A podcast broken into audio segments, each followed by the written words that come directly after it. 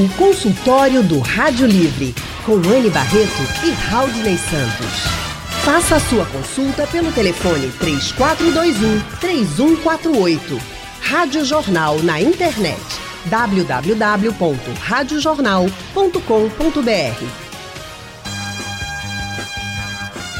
Estamos abrindo o nosso Rádio Livre aqui hoje no pedaço do consultório do Rádio Livre. Eu com a Alexandra Torres vamos tocar essa entrevista recebendo hoje duas autoridades para falar com a gente, porque estamos no Junho Prata, mês de enfrentamento à violência contra a pessoa idosa. Segundo o Instituto Brasileiro de Geografia e Estatística, o IBGE, o número de brasileiros e brasileiras com mais de 60 anos superou os 30 milhões em 2017, sendo 16,9 milhões, ou seja, 56% de mulheres e 13,3 milhões 44% de homens idosos. O IBGE prevê que em 2031 a quantidade de idosos no Brasil superará a de crianças e adolescentes de até 14 anos.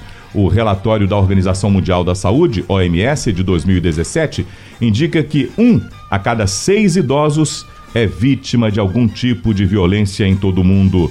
Segundo esse mesmo estudo, 16% das pessoas com mais de 60 anos sofrem algum tipo de abuso. E aqui no estado, Haldney, de acordo com o Centro Integrado de Atenção e Prevenção à Violência contra a Pessoa Idosa, da Secretaria de Justiça e Direitos Humanos, nos seis primeiros meses de 2019, o número de violações contra a população idosa já ultrapassou todo o ano de 2018.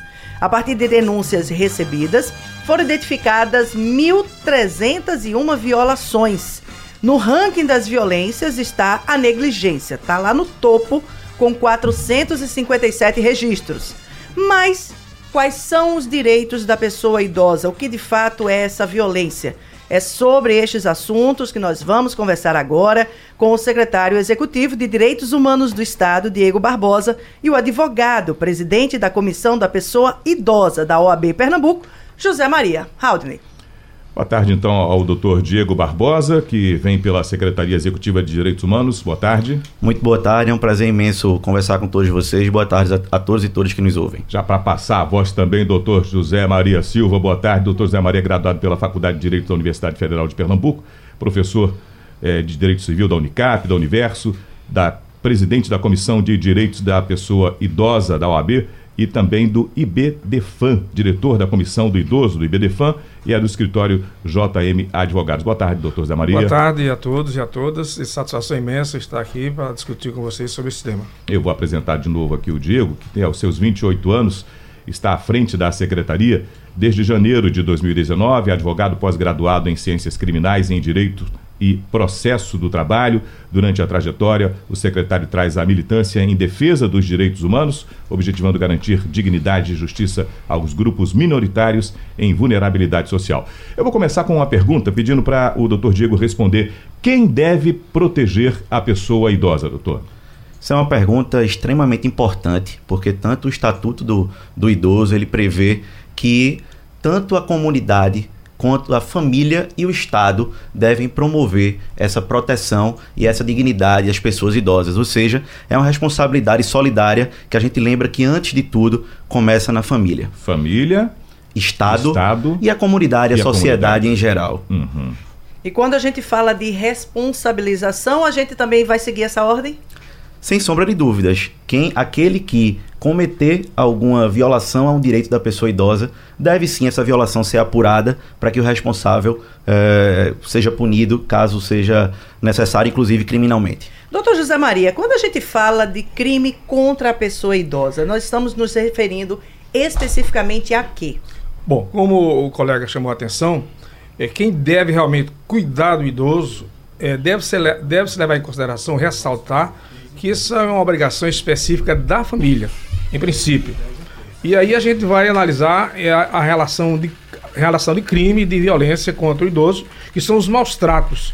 E esses maus tratos iniciam exatamente com a família, ou seja, na família. E, consequentemente, se a responsabilização, que é da família em primeiro lugar, acontecendo esses maltratos, deverá ser responsabilizado aquele ente que esteja cuidando daquele, daquele idoso. Doutor José Maria, o, quando a gente fala em maus tratos, a gente imagina maus tratos é bater, é fazer alguma coisa, e a história dos maus tratos é muito além disso, né? Mais amplo, né? O simples abandono emocional já é uma forma de violência, não é? É verdade. Os maus tratos é um sentido mais genérico, uhum. em que você vai encontrar as espécies de maus tratos, todo no aspecto da própria negligência, que está no topo da, da, das informações que foram dadas em relação à violência contra o idoso, em relação aos maus tratos físicos, psicológicos, é, relação ao problema sexual também, que a gente tem encontrado por aí informações nesse sentido, em que alguns idosos são violentados é, de forma e não, são, e não são denunciados. Então, os maus tratos é no sentido muito mais genérico do que a gente pode imaginar. Hum. Diga, doutor Diego. Só para acrescentar essa questão que muito bem o doutor está colocando, a própria OMS ela traz uma, um conceito de violência contra a pessoa idosa no sentido de que é toda ação ou omissão que provoque um dano físico ou psíquico nessa pessoa idosa, prejudicando seu desenvolvimento social. E a gente chama atenção, é, complementando a fala do professor, no sentido de que essa violência ela é de fato multifacetada. Ela se apresenta de diversas formas e que esse ranking que a gente apresenta de negligência, violência financeira e psicológica são três exemplos dessas violências, mas que não se estancam por aí. O que é mais importante é que, independentemente desse exemplo, de, dessa, dessa espécie de violência, ela, uma vez identificada, seja de fato denunciada. É, vocês divulgaram, a Secretaria de Justiça, ela divulgou um ranking, que inclusive foi o que motivou nós trazermos o Sim. tema hoje para o consultório, justamente trazendo é, aqueles níveis de violência mais praticados, pelo menos aqui em Pernambuco. E aí temos a negligência no topo, é, inclusive já, já citamos, depois violência financeira e em seguida a violência psicológica que o senhor citou nessa ordem. E aí eu pergunto, quando a gente está falando de violência financeira, nós podemos nos referir exatamente a quê? Especificamente, a gente tem observado, e as denúncias chegam constantemente, e lá na OAB nós recebemos essas, essas denúncias nesse sentido, encaminhamos para os órgãos competentes.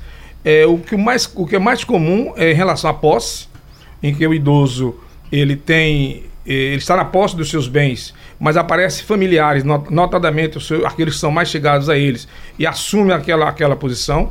O problema do uso dos, dos cartões, em que é constantemente. O problema do, do crédito consignado, que são os problemas que mais aparecem lá na OAB, em que há denúncia nesse sentido. E nós encaminhamos, então, ou para a Delegacia do Idoso, ou para a Defensoria Pública, ou para o Ministério Público, para que seja feita essa, essa averiguação em relação a esse tipo de violência financeira.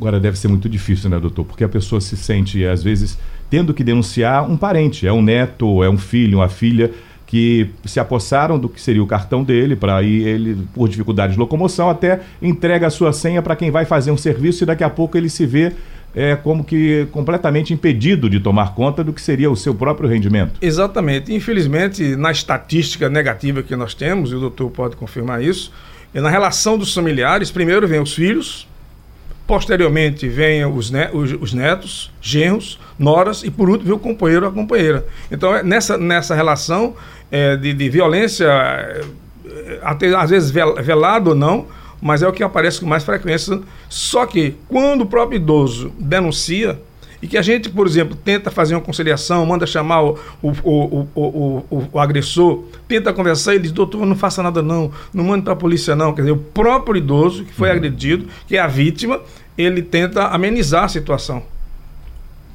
Isso aí, doutor Diego, deixa a gente com o coração partido, mas para quem está assistindo, quem está de fora acompanhando, é responsabilidade também da sociedade observar e até denunciar. Perfeito, perfeito. Em primeiro lugar, falando de alguns dados que giram em torno da chamada violência intrafamiliar, que é quando todas essas violações que a gente está aqui é, chamando a atenção ocorrem dentro do ambiente doméstico. Para se ter uma ideia, de janeiro a maio, ao final de, de maio deste ano de 2019, nós tivemos 1.214 violações. Dessas 1.214 violações, 1.103, ou seja, quase 100%, ocorreram onde? Dentro do ambiente intrafamiliar. É por isso que o CIAP, a Secretaria de Justiça e o Governo do Estado está muito atento a estar tá instigando a sociedade. Por quê? Porque um vizinho que perceba ou que suspeite da prática desse crime pode estar tá denunciando, pode estar tá, é, buscando alguma possibilidade de estar tá conversando com essa pessoa idosa para colher mais informações e estimulá-la ela mesma a denunciar, se for o caso. Como o professor também destacou, que a própria pessoa idosa ela pode estar tá gerando essa, essa denúncia para que, antes de tudo, a gente consiga estancá-la e punir os responsáveis, como viemos conversando até agora. Doutor, desculpa, doutor José Maria citou uma ordem aí. as denúncias que vocês têm recebido, recebido lá confirmam essa, esse tipo de escalonamento, digamos assim? Bom, como a gente disse no início, a negligência que é a, a, você fala das normalmente espécies. os filhos é, ah, são tá, os mais certo, exatamente. Dentro de casa, dentro de casa normalmente isso acontece por um filho, mas não necessariamente. Isso pode ser por um genro ou por, por um cuidador que esteja praticando essa violência dentro da, da, do próprio ambiente doméstico do, daquela pessoa idosa. E independentemente de quem esteja praticando essa violência intrafamiliar, ela deve ser, a gente chama atenção e insiste, denunciada. E, é, considerando ainda, desculpa, Não, considerando ainda essa, essa violência que é, é doméstica, além do, do problema especi especificamente intrafamiliar, nós temos também a, a, denúncia de a violência seja feita por próprios cuidadores. Que, é às vezes, que eu ia citar que, que, não, que não são pessoas, às vezes, competentes e não, não, estão capacitados, inclusive, para ter a paciência devida de tratar do idoso. E aí também há essa violência que é denunciada por, pelos, pelos idosos. Olha, o assunto é por demais interessante e pertinente, doutores né, Alexandra? Porque todos nós que hoje estamos aqui diante dessa situação, amanhã precisaremos dessa proteção. Bom, a gente torce para chegar que, lá, né? né? Esperemos que. aí que torcemos para que envelheçamos Chega. o suficiente para precisar desse apoio de uma legislação que deve cuidar da gente, nos facilitando o dia a dia na sociedade. A gente vai fazer um rápido intervalo agora. Nós estamos aqui no nosso Rádio Livre hoje fazendo no consultório o tema é, direitos da pessoa idosa. Você que está acompanhando a gente no Rádio Livre nesse instante, dentro do consultório, estamos falando de direitos da pessoa idosa. Estamos recebendo aqui o doutor Diego Barbosa, que está à frente da Secretaria Executiva de Direitos Humanos de Pernambuco, e o doutor José Maria Silva, que é da Comissão de Direitos da Pessoa Idosa da OAB Pernambuco. Nós estamos aqui tratando, e durante o intervalo, imagina que a conversa aqui não para, e esses dois senhores nos esclarecem sobre a quantidade de casos, a, a, a relevância até do recorte feito, doutor Diego estava nos dizendo, dos números que Pernambuco tem até esse instante, o meio do ano, e que são um retrato de que a sociedade está doente tratando seus idosos, não só num local que a gente acha que é, porque ali a, a, comunidade é mais popular, o outro local você tem um maior nível de instrução, quer dizer, a, o maltrato ao idoso está acontecendo em todos os lugares, doutor Diego? Exatamente, exatamente. A gente, como conversou no, no bloco anterior, ele acontece dos números que o CIAP tem, que a Secretaria de Justiça e Direitos Humanos tem, uh, em sua maioria, dentro do ambiente doméstico. Isso preocupa, porque a família era quem deveria estar promovendo essa, esse cuidado, essa proteção da pessoa, da pessoa idosa e, sobretudo, carinho, afeto, amor. Hum. E é nesse espaço que as violações estão, as violações denunciadas estão sendo é, é, mais recorrentes. Agora, um destaque importante que a gente também conversou no intervalo e eu já chamo a, a responsabilidade de tocar é que esses números não necessariamente representam um aumento da violência no estado de Pernambuco. Certo. Eles, eles representam um aumento do número de registros dessa violência. Ou seja, naturalmente a gente pode olhar de uma maneira positiva, uma vez que mais empoderado de informações, o idoso, a pessoa idosa, ela vem promovendo essas denúncias e a sociedade como um todo também. Ou seja, a maior conscientização da, do problema e, com isso, criando a coragem de denunciar. Exatamente. Eu tenho a impressão que o, o, o, o ponto nevrálgico é esse. Quer dizer, é no momento em que as pessoas tomaram conhecimento de que elas poderão e deverão denunciar. E se não o fizerem, poderão ser também penalizadas. Quer dizer, mais do que o número de casos, é o número de denúncias, não é, doutor? Exatamente. E que as pessoas que observam um vizinho, alguém que percebe que alguma coisa está acontecendo diferente no trato com aquela pessoa, o senhor estava explicando que não é o, a gente tem o direito de, de fazer essa denúncia, é um dever da pessoa que observa fazer a denúncia? Exatamente. Além, além desse aspecto que foi colocado, a gente também tem que levar em consideração, estávamos vendo agora no, no, no bloco, o problema na relação nos transportes, por exemplo onde, onde o índice de violência é muito grande também. Só que eles não denunciam também. Em relação a motoristas que é, queimam parada, os próprios, os próprios é, idosos que estão na, na, nos assentamentos, nos assentos e não tem um assento adequado. Dizer, agora mesmo as próprias Urbana PE tiraram, tiraram as, as cadeiras. Isso é violência. É, e, Precisa ser e precisa ser denunciado. E quem vai denunciar?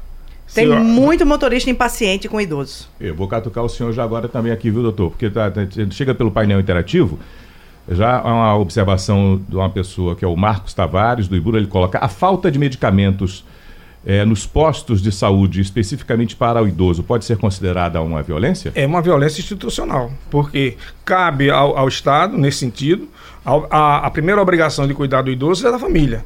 Mas, a, mas é, o Estado tem que estar presente, tem que estar sempre presente. E a gente tem observado essa carência enorme do, dos medicamentos em todas as farmácias que eles chegam. Aí nós, nós, sentimos a falta desses medicamentos. E não somente nas farmácias que o Estado que o Estado pode permanecer. Também nas farmácias que fazem a farmácia popular, nós também não encontramos remédio adequado para os idosos. E qual é o problema? A gente sabe que a, a, a, indústria farmacêutica aqui no Brasil e as farmácias praticamente elas, elas dominam de um modo geral e às vezes os, os remédios não estão presentes. Hum. Mas na outra farmácia tem, tem os remédios. Por que, que não tem naquela farmácia em que deveria ter? Quer dizer, isso deve, deve também ser questionado. Falou o doutor José Maria. Se o doutor Diego quer dizer alguma coisa sobre o tema. Sim, a gente está falando em, em, medicamento e me traz, a, a, me remete diretamente ao seguinte: a própria negligência, que a gente não pode fechar os olhos, que aparece em primeiro lugar no ranking das violências praticadas, a gente precisa entender o que seria essa negligência. Seria, na verdade, um ato de omissão não é de cuidado é, em que pode ser constatada essa negligência justamente na ausência de, da, do uso do, de, do medicamento, de ministrar esse medicamento para a pessoa idosa. E aí essa, essa violência ela pode ser cometida por um familiar que esteja deixando de ter esses cuidados necessários com a pessoa idosa, de estar tá ministrando os medicamentos dela, é, ou de um cuidador, ou da própria, de uma própria instituição de longa permanência. E que algumas vezes essas violações elas estão é, atreladas por exemplo, essa medicação ela pode não estar sendo comprada e ministrada na pessoa idosa, por quê? Porque eu estou retendo o seu cartão magnético, o cartão magnético dessa pessoa idosa, uhum. é, de proventos, de, uma, de um benefício que ela receba, para estar tá usando indevidamente, Sim. o que é crime perante o Estatuto do Idoso, reter esse cartão é, é, da pessoa idosa, enfim. E que, às vezes, uma violência ela sai puxando a outra. Eu queria fazer um destaque, me permita, em relação aos medicamentos é que é, avisar, inclusive, a, a, comunidade, de um modo geral, que quando esses medicamentos não existirem, eles deverão denunciar o Ministério Público. Então, deve ter coragem de procurar o Ministério Público, para que o Ministério Público tome as medidas, as medidas cabíveis. Então, é preciso que isso seja feito. O problema é que a, a, as pessoas é, têm receio e não procuram. Elas devem procurar, porque os remédios existem. Não estão aí, mas eles existem. E onde é que estão?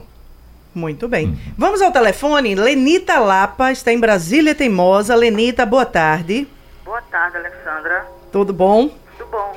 Faça a sua pergunta, querida. É, a respeito da gratuidade dos ônibus. É, pelo que eu vejo, o Grande Recife só dá gratuidade a partir de 65 anos.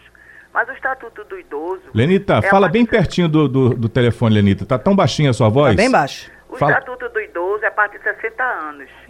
Mas só que os ônibus só dá gratuidade a partir de 65. Será que o Grande Recife está usando de alguma violência institucional? Gostaria de saber, por favor. Ok, Lenita, obrigada. Quem responde? Bom, eu, eu entendo que é violência. No entanto, o Estatuto do Idoso estabelece 65 anos, é, permitindo que os municípios possam é, legislar nesse sentido e colocar, um, um, um, em vez de 65, 60 anos. Aqui em Recife mesmo existe uma lei é, na época do, do, Posso colocar o nome? Do, do, do, do, prefeito João da Costa, em que essa lei existe, mas ela está subjúdice, está no tribunal. E até hoje o tribunal não, não, não decidiu por quê. Quem é, dono, quem é dono das empresas de ônibus? Quem é que comanda a Urbana PR? Por que, não, por que então não, isso, esse, essa lei não está em vigor? Porque há interesses maiores. Na verdade, 65 anos é o que, é o que estabelece o Estatuto do Idoso. No entanto, os municípios poderão legislar nesse sentido. E aqui, aqui em Recife nós temos. O grande problema também é que agora o sistema, de, o sistema de transporte em Recife não é mais município tal, agora é região metropolitana. É região met é Dificultando, metropolitana. inclusive, deixando de ser um problema apenas do município para ser um problema da região metropolitana. Então, te, teria que todos, toda a comunidade, legislar nesse, se preocupar nesse sentido com todas as cidades circunvizinhas para que fazesse, fizesse valer essa legislação específica. E depois eu quero até pontuar uma outra coisa com relação a isso, doutor José. Mas vamos primeiro a Rio Doce. Nilson está na linha. Nilson, boa tarde. Boa tarde. Pois não, Nilson, qual a sua pergunta? É o seguinte, eu queria perguntar aos doutores, isso no direito, que eu já tenho 77 anos e tenho um, um problema aí na justiça do Estado faz sete anos e eu não recebi esse dinheiro. Agora, como é que eu falo? Eu falo, o advogado que eu estou espera, mas sete anos já, eu vou, acho que eu já estou viajando, já estou perto de viajar e não recebo esse dinheiro. Para não sair, estar na minha cabeça, fica o tempo todinho. Como é tá. que eu faço? E aí, como é que ele faz? Eles têm 77 anos, uma causa que já há sete anos se arrasta e, e ele fica sai. preocupado e não sai. É importante primeiro identificar se há uma representação já eh, de advogado particular Sim, nesse ele, caso. Ele que há, ele tem, há uma... um Eles têm um advogado que mandou ele esperar. e agora ele vai ter que esperar, não tem na o que verdade, fazer. Na verdade, a, a, legislação permite, ou seja, estabelece que deve ter prioridade. No Exatamente. entanto, na prática não é assim. Na, na, na, na no, no, teoricamente é assim, ele tem a prioridade. No entanto, quando a gente vai, eu que sou advogado e trabalho na área, quando a gente chega nos tribunais, ou seja, nas varas, aí diz, não, está, está em andamento, está aguardando, está aguardando. E nessa brincadeira, como chamou o, o, o, o Rádio 20, já estão sete anos já nesse sentido. Né? Então é uma violência, não deixa de ser uma violência. Agora, deverá existir, né? Muito bem. Vamos direto ao telefone, Casa Amarela. Paulo Carvalho está lá. Paulo, boa tarde a você. Ô, oh, minha querida, boa tarde a todos, né? Tudo bom? Tudo bom, minha filha. Parabéns pelo programa. Você muito é obrigada. Muito competente, viu? Muito obrigada. Paulo, faça a sua pergunta Olha, aqui. são duas perguntinhas dentro do mesmo contexto, certo? A primeira é sobre é, a fiscalização dos, dos abrigos geriátricos, as casas geriátricas, que a gente sabe que tem muita violência, muitos maltratos, certo? E certo. a outra é o seguinte, é sobre uma punição mais severa ao motorista de ônibus que queimar um idoso. Eu gostaria da opinião de vocês. Obrigada, Paulo. Senhores, a palavra.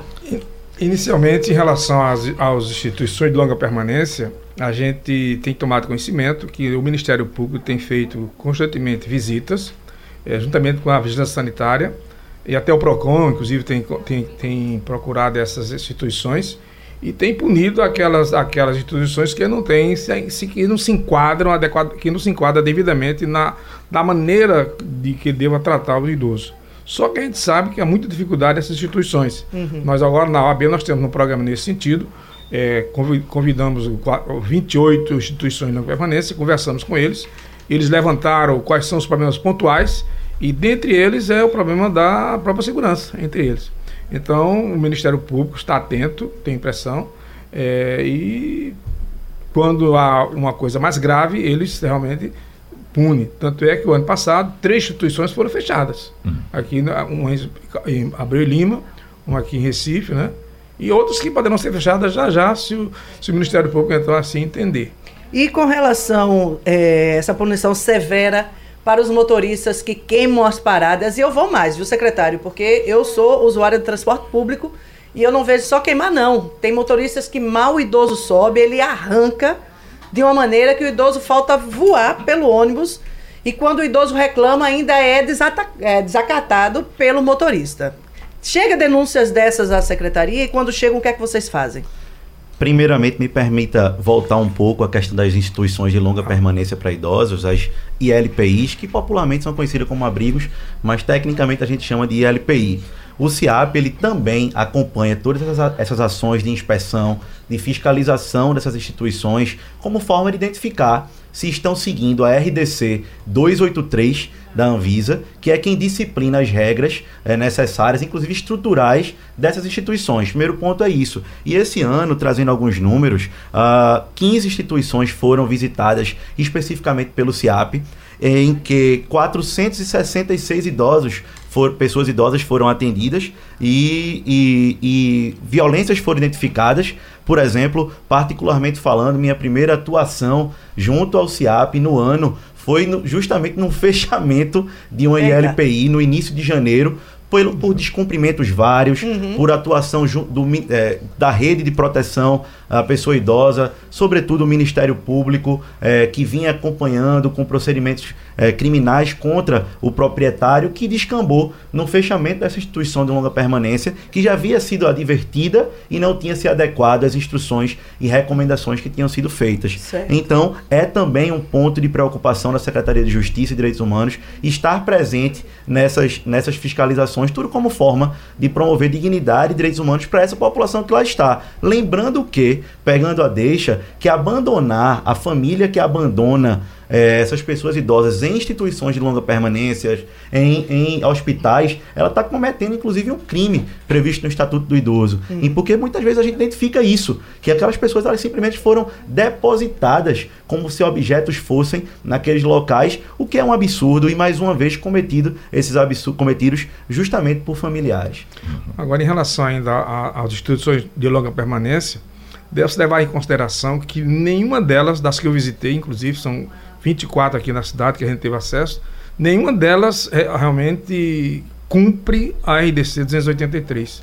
Quer dizer, que ela é tão difícil de ser cumprida em termos de, de, de- de- da, da ABNT que não se cumpre. Qual é a Então, dificuldade de se cumprir? a, pró- a própria construção de, são, são casas que são alugadas e são é, abrelia bacolar e não é, não é uma casa ou uma instituição feita especificamente para para abrigo dos idosos, a não ser as particulares.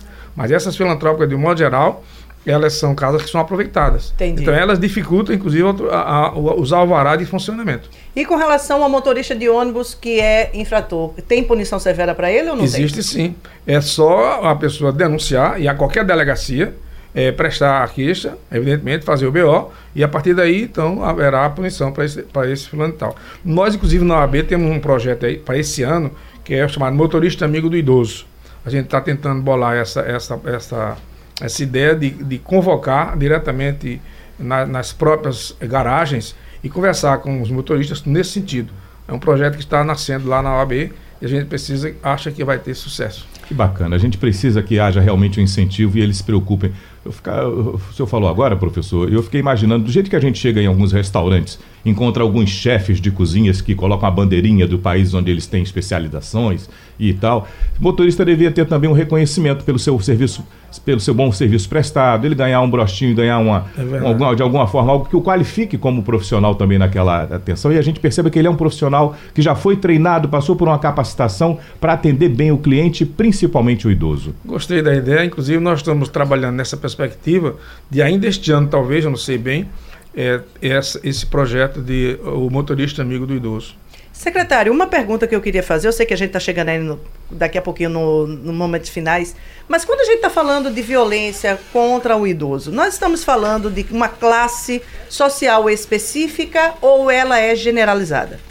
É uma pergunta super importante. Ela é generalizada, ela não, não, não escolhe uma classe social ou econômica específica, e isso fica claro a partir dos dados que o CIAP tem e dos recortes que ele faz a partir da localidade dessas violações, a partir das denúncias que estão sendo oferecidas. E aí a gente percebe que desde Boa Viagem, a, a Água Fria, Casa Amarela, Imbiribeira, Ibura, Boa Vista, Cordeiro, Várzea, esses são alguns dos lugares onde estão sendo feitas as denúncias e que essas violações ocorreram. Ou seja, ela é pulverizada, ela é espalhada sem, sem, sem podermos fazer um apontamento específico para uma classe social em que ela ocorra.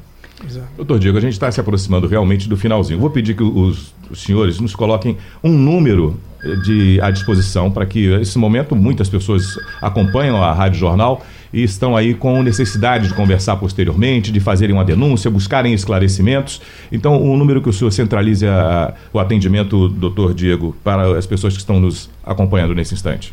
Perfeito. O CIAP vai estar à disposição para tirar as dúvidas, fazer esclarecimentos da população como um, todo, como um todo, seja ela pessoa idosa ou não, a partir do 3182 7649 3182 7649 e essas informações vão estar sendo prestadas como forma de estar promovendo, promovendo conhecimento para que a população e a própria pessoa idosa se empodere desse- dos direitos dela, para que a partir do momento que esses direitos sejam violados, eles possam ser denunciados.